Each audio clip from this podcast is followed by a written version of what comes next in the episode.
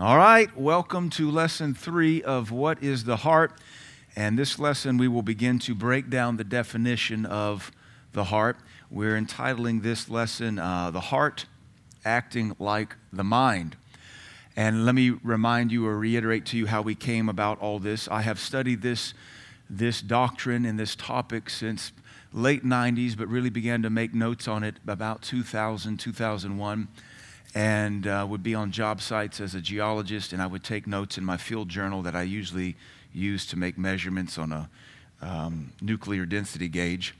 But when I took over our church in 2007, uh, one of my first series on Wednesday nights was The Sin unto Death, where First John talks about there is a sin unto death, and I would not that you pray for such a one. And so we just began teaching on how people lose their salvation and how they do it by faith.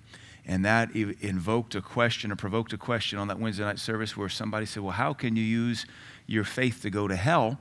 I thought faith was of the Spirit. I said, No, faith is not of the Spirit, faith is of the heart, because the Spirit and the heart are two different things. And when I said that, it was like I took the biggest John Deere tractor imaginable and I ran over Granny's garden.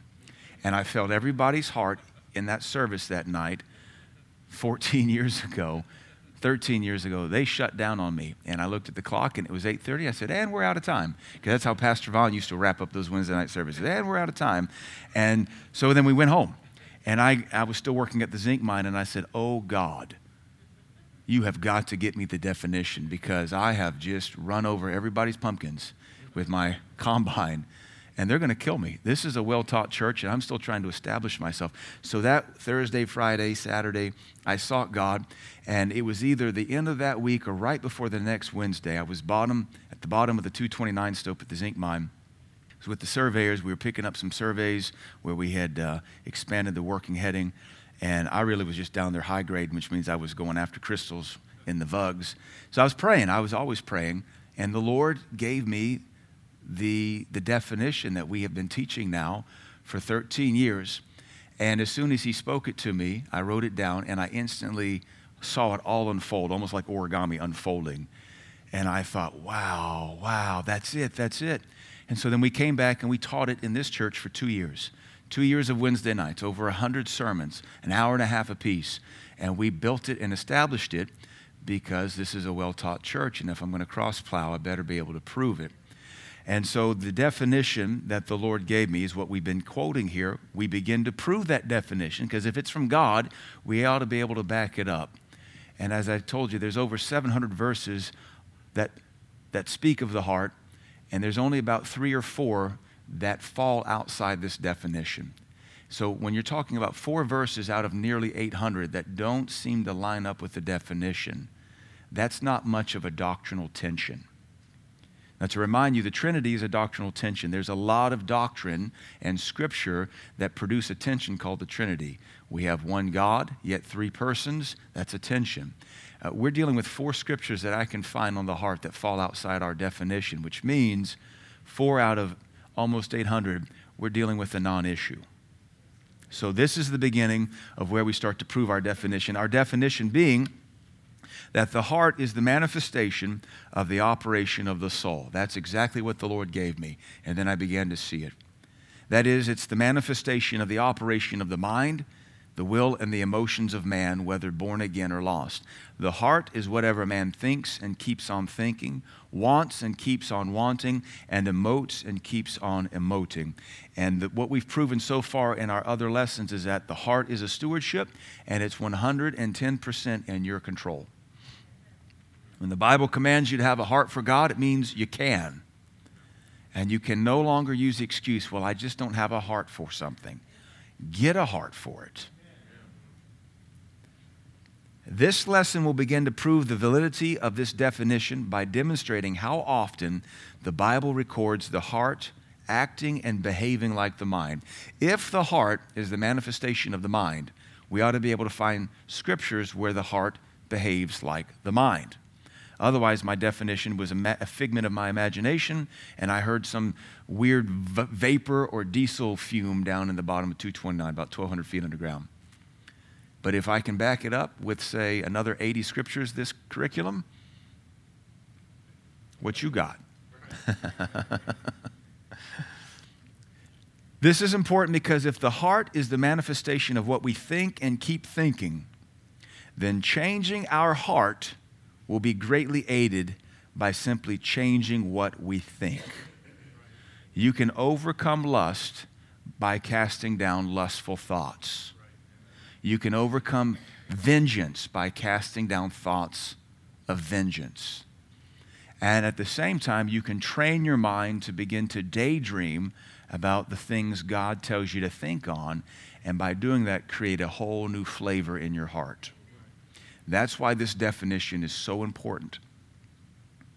Conversely, if we allow our mind to wander off God's word and dwell on evil things, we will in effect darken our hearts. All you have to do is begin to dwell on a personal um, violation, and you'll begin to elicit emotions and anger and wrath, and you'll in, you'll, in effect screw or drill your heart down into this dark place of unforgiveness, of vengeance and wrath, and it'll take a lot of work to untwist you out of that darkness. That's why we bring into captivity every thought. So we have a lot of scriptures like we did last week. We're just going to read them, let most of them do their own work. We might stop and say a thing or two about each one. Uh, I, these are by no means all of them, but we have a good two pages of them, two and a half pages of them. So let's begin. Genesis 6 5. This is the heart acting like the mind. We are proving the first of our points on our definition that the heart is a manifestation of what you think and keep on thinking. Therefore, we should find scripture where the mind, excuse me, the heart is acting like the mind. Genesis 6 5. And God saw that the wickedness of man was great in the earth, and that every imagination of the thoughts of his heart was only evil continually. The heart is the source of thoughts and imaginations. Deuteronomy 4:39. Know therefore this day and consider it in thine heart. Consider it in thine heart that the Lord he is God in heaven above and upon the earth beneath there is none else. Judges 5:15. For the divisions of Reuben there were great thoughts of heart. Much thought went into how they were going to divide up the tribe of Reuben. 1 Kings 3:9. Give therefore the thy servant an understanding heart, understanding heart to judge thy people, that I may discern between good and bad. So an understanding heart helps you discern. For who is able to judge this thy so great a people? Now this reminds us of Hebrews 5:14. But strong meat belongs to them that are full age, even those who by reason of use have their senses exercised to discern both good and evil. Uh, Solomon said, discern both good and bad the author of Hebrews said, Your heart needs to be able to discern both good and evil. An understanding heart. All right, First Chronicles 29 18. O Lord God of Abraham, Isaac, and of Israel, of our fathers, keep this forever in the imagination of the thoughts of the heart of thy people. The imagination of the thoughts of the heart of thy people. Contrast that with Genesis 6 5. Those people, the imagination of the thoughts of their heart was evil continually. First Chronicles, the prayer is that God would help God's people keep the word of God upon the imagination of the thoughts of the heart. That tells us that the heart is a blank slate and we affect what's written on it. And now let me I'll probably always come back to Proverbs chapter 4. In that it says, Guard your heart with all diligence, for out of it flows the issues of life, or out of it issues forth your life. If you don't like the quality of your life, change what you're writing in your heart. There's the old logic equation GIGO garbage in, garbage out. If your life is garbage, you have garbage written on your heart. If your life is a fruitful garden, You've written fruitfulness on the table of your heart. Your heart is like computer programming. The computer can only do what you program it to do. And your heart will produce your life. Whatever in your life you don't like, it's because it's still written on the tables of your heart. And it can be only on evil continually, or it can be on the Word of God continually. And it's totally up to us to control it. We are not Calvinists. We don't believe in hyper predeterminism. Uh, this is not God ordaining us to misery, it's our responsibility. Amen. It's our job to change our life by changing what's on the tables of our heart. And by the way, your life is always changing. Your life is dynamic. It may be you're going around the same mountain because you keep writing the same thing on the same table of the same heart. But even then, you're still going back and re imprinting, re imprinting. If your life is great, keep writing the same thing. And don't get bored with what works. A lot of churches have lost God because they got bored with what was working. Amen. Esther 6 6b. Now Haman thought in his heart, To whom would the king delight to do honor more than to myself? So Haman was thinking in his heart. He meditated on this. Look at all these scriptures. Remember, out of the mouth of two or three witnesses, let every word be established. Sometimes I do like to flex my teaching gift and bury people. I would be a horrible coach because if we had a good team, I would run the score up to utter embarrassment. Because why not? I thought we were of the mindset go big or go home. I thought we were more than conquerors. What does more than conquering look like? I didn't just conquer you, I more than conquered you. Esther 7 5. Then the king Ahasuerus answered and said unto Esther the king, queen, Who is he, and where is he that durst presume in his heart to do so? So presumptions can come from the heart. Job 17, 4. For thou hast hid their heart from understanding, therefore shalt thou not exalt them. We're looking at examples of our heart acting like our mind because our definition is our heart is the manifestation of the operation of our mind, will, and emotions. This lesson only evaluates the mind. Job 17:11 My days are past, my purposes are broken off, even the thoughts of my heart. Now, it's not like they don't have an Old Testament word for mind, they do. But this is showing us the heart is the operation of the soul, it's the operation of the mind. Let's stop and inject this thought, and we quote it in a moment. Each of us has 10,000 thoughts a day, and some of them are ours. And let me also remind you that this is how propaganda and ad- advertisements work.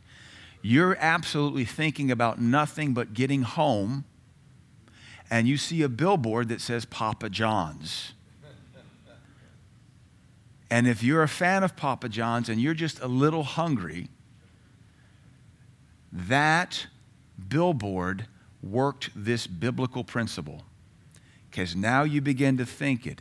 And if you've ever said, "Hmm, I like Papa John's pizza, you just activated your mind, which pulled on your will and your emotions, and then Pavlov's little bell started ringing, and your mouth started salivating. And even though your wife said, I'll have dinner ready by 6:30, you pull off and you get you a Papa John's. And that discipleship took place in less than one mile. Because your heart is whatever you think and keep on thinking. And you've already beat a path in your heart to Papa John's 20 years prior. You've been going there for years. That's your favorite place. And you know there might be ramifications if you come home with a pizza and mama has already been working on dinner. And your heart does not care. The thoughts of your heart. That thought was not yours. The billboard put it in there, but then your heart said, Oh, but I like these thoughts. Come, be a part of us. Join our collective. We will invite you, and you can do with us as you see fit. But now, if you're going down the road and you're a little bit hungry and you see a sign for the new Vietnamese place, Pho Thai, and you're like, what is that? Pho Thai? Rice noodles? Ugh. Ugh. You keep on driving. So that thought's there and you cast it down. What? Thai? Even saying it sounds like rubber bands popping. No. We fought them for something. I don't even know what anymore. It must have been their food. Why would I go give them money now? No, the, the point is, if you don't know it, it's just a thought that comes and goes. It's not your heart because you don't dwell on it and dwell on it and dwell on it. But should you stop off and ever eat a Vietnamese food, you'll say, oh, that might be a little better than Papa John's. Amen. Amen. I actually had a Vietnamese family that I was friends with. Their sisters were lamb, tram, fam, and ham. No joke. And I worked with a guy named Phu one time. He was Vietnamese, Phu Bui. So lamb, tram, fam, and ham. Those are four sisters or four siblings. Nguyen, last name Nguyen. That's like Smith for them. Just so you know, I'm not being racist or picking on anybody. All right. Psalm 19:14. Let the words of my mouth and the meditation of my heart be acceptable in thy sight. The meditation of my heart be acceptable in thy sight, O Lord, my strength and my redeemer. Really, meditation shows you you've got this thought process really ramped up in your heart. Is really just cranking it out. You're cranking out the thoughts. When you slow down to meditate, you are really beginning to change the direction of your heart. That's why the psalmist said, May it be acceptable. Somebody can cut you off in traffic and you're too busy on the phone, don't even care. But if you're already angry, they cut you off, you'll start tailgating them, flashing your lights at them, riding their tail real close. You're meditating. All of a sudden, you're stewing over this thing. That's why you've got to very carefully control the meditation of your heart. Don't let the doctor's uh, uh, report become your meditation. Hear what they have to say and say, All right, we receive your report we acknowledge your expertise, but we're going to go home and pray. So uh, I don't need anything else from you, sir. We're going to go home and pray because otherwise it'll start, you'll start to meditate on it, meditate on it, and you'll begin to put instantly more faith in the doctor's words than the Bible you've had your whole life. Isn't it amazing how quickly we divest from God's report and throw it into the doctor? We thank God for doctors. We thank God that they're good. But we, if you don't like what they're saying, believe God and change the report. We, we're still miracle people, right? Of course we are. I like going to the doctor because it gives me a name to curse to hell. It gives me a name to understand what's my enemy, to, and I can invoke the name of Christ against it. And I'll take every pill they tell me, I'll do every exercise they tell me, but I'm going to couple it with my faith. Amen. Anybody ever beat this before, Doc? Yeah. Then I'm going to be one of them too. The odds are against you. I don't care. More are those that are with me than those that are against me. So you just do your job. Be quiet now. Go visit somebody else. I've got your report. We'll lay that before God like Hezekiah did. Lord, look at the report. And then go to war in prayer.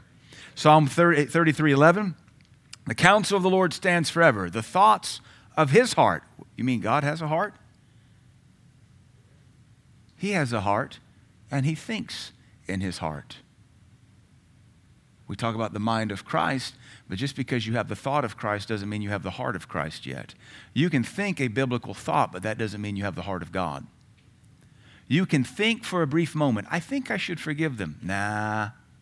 And you passed up a perfectly good opportunity to grab a hold of, of a God thought, if we can call it that, and begin to chew upon it and meditate upon it and give yourself the heart and the mind of Christ. Just like you can have a fleeting demonic thought, but it doesn't mean you have a demonic heart. I think I want to murder them. Nope, I'm going to cast that down. I think I should forgive them. Nope, I think I'm going to cast that down. Listen to me, church. Your life is the product of your heart. And the reason we preach and disciple is to change your life by changing your heart. You just have to be open to having it changed. And if you're not open to having it changed, don't complain about the quality of your life. And don't be upset when you're failing and losing and going nowhere. All right? The thoughts of his heart, God's heart, to all generations. Psalm 49 3 My mouth shall speak of wisdom, and the meditation of my heart shall be of understanding. The meditation of my heart shall be of understanding. We have meditation and understanding in our heart simultaneously. Psalm 64 6 They search out iniquities, they accomplish a diligent search. Both the inward thought of every one of them and the heart is deep. The inward thought of every one of them and the heart. We see the heart having deep inward thoughts. Psalm 66, 18, if I regard iniquity in my heart, the Lord will not hear me. There's, there's one, there's a difference between thinking iniquity and then regarding it in your heart. Because we're all tempted to think lawless things. I don't want to go to church. I don't want to go to work today. I don't want to be nice to my wife. I don't want to serve my husband. I don't want to take care of my kids. We all have these thoughts. But What keeps us safe is we cast them down and we don't regard them in our heart. And please understand there's a difference between what you know in your head and what is written deeply in your heart. And the deception of a church like ours, this church can be a tremendous source of deception for you because we teach and teach and teach and teach, and you can think just because you know something, you're right with God. 1 Corinthians 8 1 warns us that knowledge puffeth up, and the teaching gift puts forth copious amounts of knowledge. Your job is to take it out of your little head, meditate upon it till it changes the aroma of your heart. Just because you know to pray doesn't mean you have a heart to. Just because you know to forgive doesn't mean you have a heart to. Just because you know to go to church and be on time doesn't mean you have a heart to. Just because you know to tithe doesn't mean you have a heart to. Just because you know what gays do doesn't mean you have a heart to. Amen. So please don't be deceived by what you think you know. You have to get it written upon the tables of your heart so that it comes out of you automatically. All right. Psalm 1, uh, 140 Preserve me from the violent man, which imagine mischiefs in their heart. Continually are they gathered together for war. What makes them violent? The fact that they imagine mischiefs in their heart. Just because you have a mischief in your mind doesn't make you violent. But once that imagining of mischiefs is a, an automatic, perpetual thing of your heart, you can't help but become a violent person. Proverbs speaks of the heart over 75 times. Isn't that something? It perhaps, other than Psalms, is the most heart filled book. Shouldn't surprise us though that Psalms talk so much about the heart because it is the worship book. The book of wisdom also demonstrates that the heart acts like the mind. Again, we're all smart people here because I'm rather intelligent and educated. We tend to draw intelligent and educated people, and that's a good thing. Uh, it, it, may be uh, folks who aren't educated or maybe you're intimidated. Everybody has an insecurity they got to deal with. So just hear me out because we are a very educated church. We have probably more PhDs in this church than any church I personally know per capita. There might be a you know, church of 5,000 that has 100 PhDs, but per capita, we, we may surpass that. The Bible says not many wise are called. That's a warning to smarty pants. Please, just because you know doctrine doesn't mean it's in your heart. Just because you know what to do doesn't mean you're doing it. It could be your heart is more set and meditative on why you're exempt from doing what your brain knows to do. In which case, you are condemned by what you know in your brain but refuse to do in your heart. And you're more entrenched on your self justification and disobedience than you are the very clear cut Word of God. So let us make sure that what we know in our head is really what's in our heart. If we know to do good and don't do it, it's sin. So let's look at Proverbs. Proverbs 2 2. So that thou uh, incline thy ear unto wisdom and apply your heart to understanding. Apply your heart to understanding. Just because you know something in your head doesn't mean your heart understands it. Just because you can quote it in the Hebrew or quote it in the Greek doesn't mean your heart understands the application of it for your life. Proverbs 2:10, when wisdom enters into your heart, so, not smarty pants in your brain, wisdom in your heart. And knowledge is pleasant to your soul. Knowledge is pleasant to your soul. Proverbs 6:18, a heart that devises wicked imaginations. A heart that devises wicked imaginations. Notice where wicked imaginations begin. It's not just a thought, it's an imagining. You're just sitting there dwelling and meditating. Disney calls their creative people the Imagineers because they just always sit around. It's like a think tank. You have to be careful about the meditation of your heart. Feet that be swift in running to mischief, Proverbs 12 20. Deceit is in the heart of them that imagine evil. Deceit is in the heart of them that imagine evil, but to the counselors of peace, there is joy. The counselors of peace is joy. Uh, you can tell how much the Word of God is written in your heart by how much peace and joy is around your life. No peace, no joy, no Word in your heart. We might say there's a direct correlation, it's proportional. The amount of word truly on your heart, not just in your head, will be uh, personified and demonstrated by how much peace and joy is in your marriage, peace and joy in your home, peace and joy in your life, peace and joy on your face. When the Word of God is on your heart, we squeeze you, your face lights up. When the Word of God is only in your brain, we squeeze you, and what's your heart in your heart comes out. Uh. Look, this is a smarty pants church. Pastor Vaughn spent a lot, a lot of years trying to humble it. He got into one ditch, in my opinion, and he got into pride over his ignorance. Pride is never acceptable, even if you're ignorant. But there's nothing wrong with being intelligent, but just know the warning of God from Romans not many wise, and Corinthians, not many wise are called. So we can be super smart, but it doesn't mean it ever makes it to our heart. Proverbs 14:33 Wisdom rests in the heart of him that has understanding, but that which is in the midst of fools is made known. Proverbs 15:14 The heart of him that hath understanding seeks knowledge. The heart that has understanding seeks knowledge.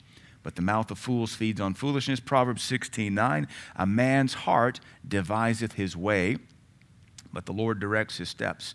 The heart is where we devise things and we meditate on it. Uh, before you do something, you're always thinking about it. Proverbs 23 7 For as he thinketh in his heart, so is he. This may be the most prominent of the Proverbs on this topic. As he thinks in his heart, so is he. Just because you have a lustful thought does not mean you are lustful.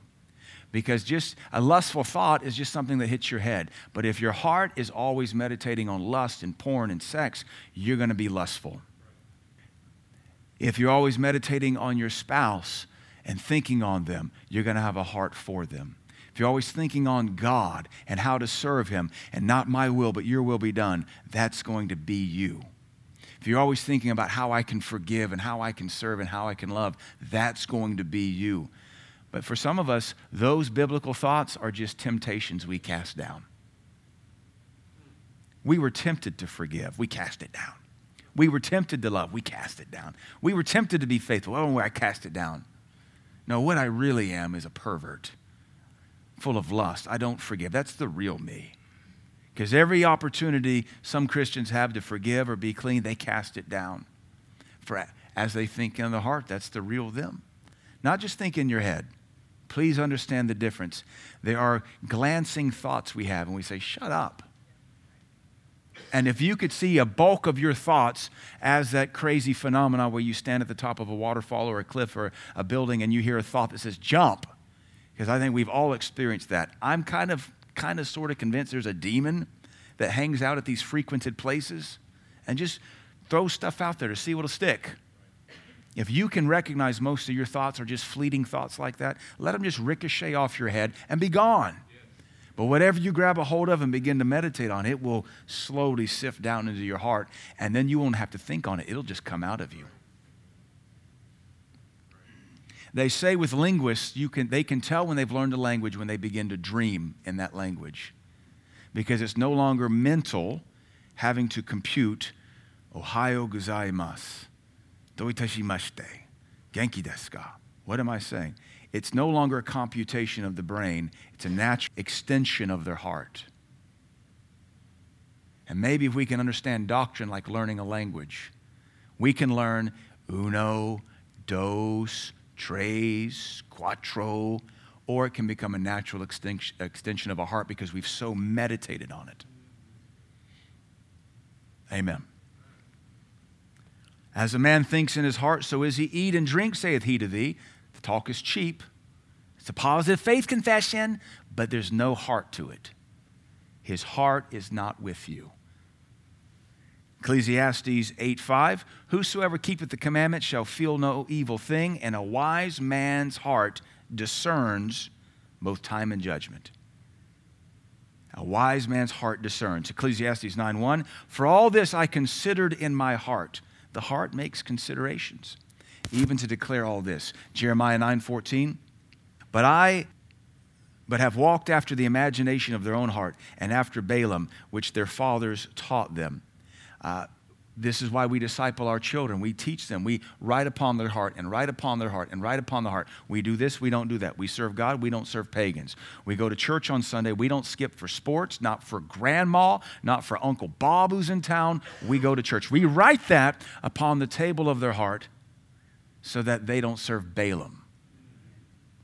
Because whatever's upon the table of your heart, that's where you walk. We've seen that several times now. People walk after their heart. Your heart directs your path. And all I have to do is look and see where your feet carry you, and I know what's really in your heart.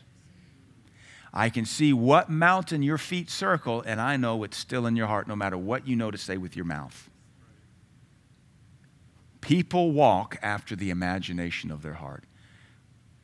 And at some point, we totally tune out the Word of God and we feed on our own imaginations and justify it. And anytime God or His man or His Word wants to drop a better thought, we kick it out because my centrifuge is already spinning and there's no room for God in this. I've already determined what I'm going to do. And you don't understand. I can't obey God. So you just keep circling the same mountain until death do you part. They walk after the imagination of their own heart and after Baalim, which their fathers taught them. Uh, what have your fathers taught you? What about your spiritual fathers? What have they taught you? And do you even obey that? Jeremiah 13 10. This evil people, which refuse to hear my words, which walk in the imagination of their heart, and walk after other gods, to serve them and to worship them, shall even be as this girdle, which is good for nothing that was one of those weird stories where the Lord said, Jeremiah, you got a girdle? Don't think about grandma's girdle. Uh, more a big old fancy Bedouin sash. Yeah, take it out to the wilderness, bury it under a rock. I'll show you where, I'll show you the rock, show you the river. All right, what now? Go back to Israel. Okay. And then, like a year later, Jeremiah, yes, Lord. Remember that girdle? Not grandma's girdle? Yeah. Go dig it up. He goes and digs it up. Well, Lord, it's good for nothing. Yep, just like my people got holes in it. It's rotten. Can't even hold nothing together. Remember, it's supposed to be shod with the belt of truth. That's the girdle. When people reject God's word and walk after the imagination of their heart, this loving Jesus looks at you and says, You're good for nothing. Just because you hear my doctrine in your head doesn't mean it's changing your life. You've got to write it on the table of your heart. Jeremiah 16, 12. And you have done worse than your fathers, for behold, you walk everyone after the imagination of his evil heart. Church, are you going in circles? It's because it's what you're programmed to do. What in your life stinks? What in your life depresses you? What in your life are you ashamed of? The reason you're still there is because you've rejected the word of the Lord and have run off of old programming. So the solution is like retard simple. Change what's in your heart by meditating on the truth. And the more you put it in front of you, the more it will be real to you. Do you know how culture changes fashion? It just puts a different pair of jeans in front of us. And when we first see it, we say, That looks so dumb. That looks so dumb. That looks so dumb. That looks, ah, that looks, ah, look at me, I'm wearing it. Look at me, I'm wearing it. Look at me, I'm wearing it. How do car fashions change? That looks so futuristic. That looks so outlandish. That looks pretty good. The car didn't change what you put in front of you did. And we've all got pictures from Olan Mills back in the 80s. And we think some sucker suckered me out of 150 bucks to take those pictures with that hair. The reason our life doesn't change is we keep looking at the same formula thinking it looks good. And yet your own life testifies that, boy, you are out of date. God gave you permission to walk part of that mountain 50 years ago, and you've just decided you want to keep circling that thing. We bury Christians all the time that never run their race. Don't be one of them. You have done worse than your fathers, for behold, you walk everyone after the imagination of his evil heart, that they may not hearken unto me. Jeremiah 18 12. And they said, There is no hope, but we will walk after our own devices, and we will do every one We will everyone do the imagination of his evil heart. Notice Jeremiah's lamentation for Israel is they will not receive new tre- teaching. They will not receive the adjustment. They are already set up in their heart. Their imaginations are steering their feet, and they won't even daydream on the Word of God. They won't even consider they might be wrong. Again, the, uh, think about fashion. Why does grandpa look so out of style? Because he still thinks what he's wearing looks as good as it did 60 years ago. Why are you still circling the mountain? Because you're convinced it still looks good to God. It's gone out of style. There was a permission to get away with it 10 years ago, but God's moved on, and you've not stayed current with God. Therefore, the fashion fadeth away, and you don't realize you're naked. You have to stay fresh in the Word of God and let it wash you and wash you and wash you and wash you and change the way you think so that your imaginations of your heart can be in line with God's Word. Jeremiah 23 17.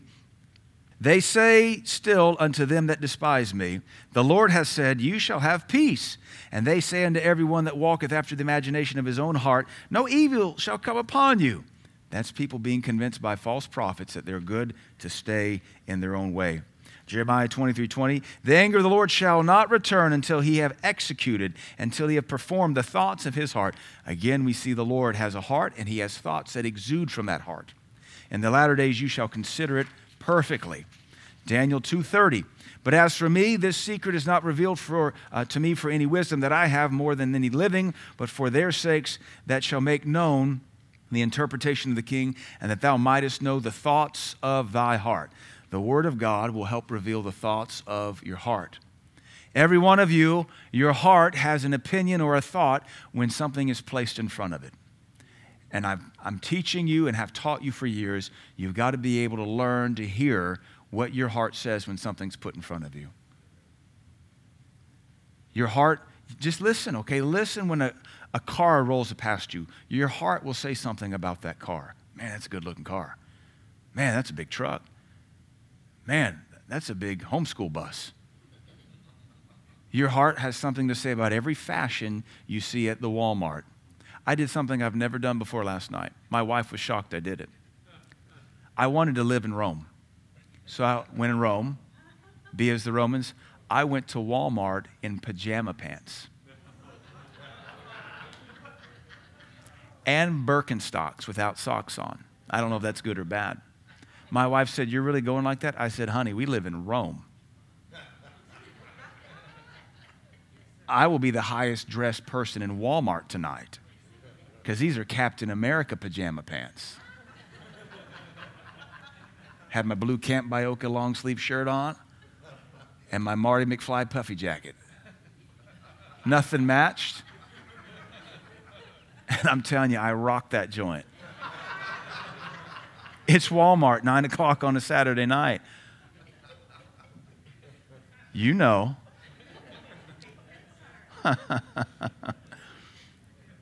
Your heart has something to say about everything. You got to hear it. Luke 2:19 but Mary kept all these things and pondered them in her heart. Luke 9:47 and Jesus perceiving the thought of their heart took a child and set him by him. Acts 5 4b, why hast thou conceived this thing in your heart? That's Peter rebuking Ananias. Lest we think, well, all the scriptures in the Old Testament, here's a New Testament church service with tongue talkers present and someone about to die during the offertory.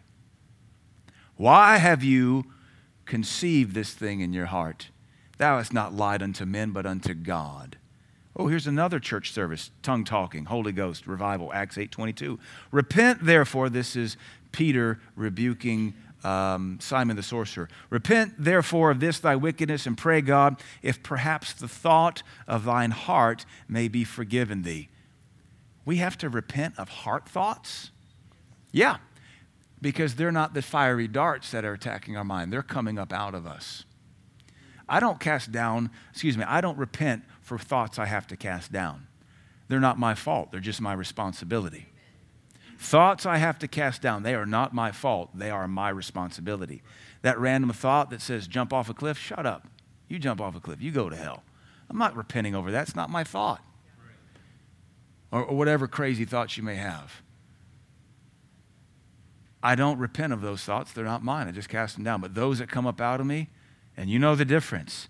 Oh, Lord, forgive me. That's still in me. Father, forgive the thought of my heart. I curse that, Lord. You know, you know, Lord, I'm, I'm working on that. Have mercy, Lord. Thank you for showing me. Let, thank you for letting me hear that. That's how we treat that. These verses are critical to demonstrating that the heart operates like the mind. That is, the heart thinks, the heart reasons, the heart understands, the heart imagines, the heart considers, the heart discerns, the heart meditates, the heart regards, the heart devises, the heart perceives, and the heart conceives. Remember, part of our definition reveals that the heart is whatever we think and keep on thinking. This is important because it means that by changing the mind, we can change the heart. Therefore, the Bible is very strict on mental discipline. Romans 12, 2. Be not conformed to the world, but be transformed by the renewing of your mind, that you may prove what is that good, acceptable, and perfect will of God. 2 Corinthians 10, 5. Casting down imaginations and every high thing that exalts itself against the knowledge of God, and bringing into captivity every thought to the obedience of Christ. These are terms we just saw for the heart for 30, 40, 50 verses. Ephesians 4:23 be renewed in the spirit of your mind so you've got to be changing that constantly. Philippians 4 8, finally, brethren, whatsoever things are true, whatsoever things are honest, whatsoever things are just, whatsoever things are pure, whatsoever things are lovely, whatsoever things are of good report, if there be any virtue, if there be any praise, think on these things. The Bible tells you what you can and can't think on. There's a great lie propagated far and wide now that says you can't control what you think and you can't control who you love that the, the whole heresy, you can't control who you love. That is the foundation of the LGBT defense. I can't control who I love. Yes, you can. Ask any sports fan. They choose the team they pull for, they choose to walk away. Amen. Choose anybody who's politically active. They choose to support one party, and at some point, they choose to walk away and support another party. Why do you think gossip is so prevalent? Why do you think the devil uses it? Because it can help people stop loving. It, eh, the, the hypocrisy of our progressive culture that says you can't control who you love, then why are you trying to teach me to hate people? Why does your media work overtime to turn my heart against things if I can't control who I love? If I can't control who I love, why do you want me to be a part of your political party? I can't control who I love. Why can't they just be consistent in their doctrine? Because there's no faith to it, there's no reality to it, there's no truth to it. You and I know for sure we can control who and what we love, just like we can control what we think. But if you don't get a hold of your mind, your life will go to hell, and then you will too. We get a hold of our mind. We control what we think. Philippians 4:8 builds a filter of holiness by which we can judge and purge our thought life and maintain a pure heart. Dr. Barclay says we have 10,000 thoughts a day and some of them are ours. Ephesians 6:16 above all taking the shield of faith wherewith we, uh, you shall be able to quench all the fiery darts of the wicked. These thoughts are fiery darts. We just quench them. We say shut up. Faith speaks. We believe, therefore we declare. Shut up. I'm not thinking that thought. It doesn't line up with the filter of Philippians 4 8. Our mind is attacked every day by the enemy. We use the shield of faith to quench those mental assaults so that we don't soil our heart. You've got to get a hold of your mind. Mind control, last section. The greater implication to our heart definition is that whoever controls our mind can and will steer or even steal our heart. It only took Absalom four years to steal Israel's heart away from King David with pleasant speech and political shenanigans. Whoever has our eyes and ears has access to our thought life and thereby access to our heart. This is why I hate social media. This is my doctrine. This is what I've studied over 20 years. And when social media took off 12 years ago now, I saw the instant implication. Instantly. I would say I'm a Facebook virgin, but I did post on my friend Jim Fox's Facebook a all call for when we went caving. It was his account, he was driving. He said, "Hey, put this out there that our call out time is 5 p.m." And I really was disheartened that I was going to actually have to post something to that scumbag called Facebook. Other than that, I am a Facebook virgin. I have not soiled myself with that perversion. But God gave me this understanding 20 years ago, and I would be a fool to, to know this and let it still work against me. Whoever has access to your eyes and your ears owns you. This is how advertisements, propaganda, indoctrination, and even discipleship work to change who we are. Whatever we think, dwell, and meditate upon will eventually marinate our heart and change its flavor. Can you guys all see how that works? When they put a young recruit into the military, it is intense indoctrination into military protocol. And it works. You can come across military veterans, they will still call you yes, sir, and no, ma'am, 40 years later. They still stand at attention. They still stand upright because they caught it. It marinated them in 16 weeks. I've been discipling some of you 14 years. I hate that the Marine Corps is more successful than me. I'm glad they are, but I hate that they are. Once the heart's flavor has been changed, it will produce those thoughts on its own. Once you've got your heart going one direction, it's perpetual. You, something can happen and your heart will say, Lord Jesus, forgive them. And you don't even know where it came from. It just came right up out of you. But that's what you've been putting in you forever. Now, out of the abundance of the heart, the mouth speaks. And a good man out of the good treasure of his heart bringeth forth good things, and an evil man out of the evil treasure bringeth forth evil things.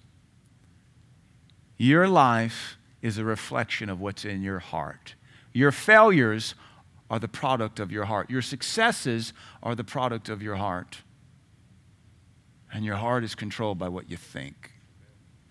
May we be ever mindful of the thoughts we think and bring into captivity every imagination to the obedience of Christ.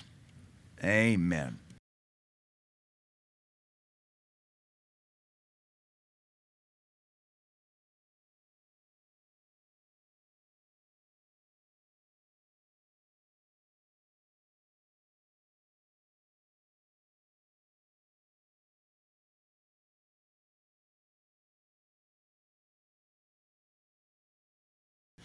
Father, we thank you for this third lesson on Pod School. Bless these that listen in the future. May this doctrine revolutionize people's discipleship, Christian walk, and may they learn how to change their hearts rapidly. May we be able to rapidly shift our hearts into the will of God. Help us, Lord. We thank you for blessing our understanding. In Jesus' name, amen.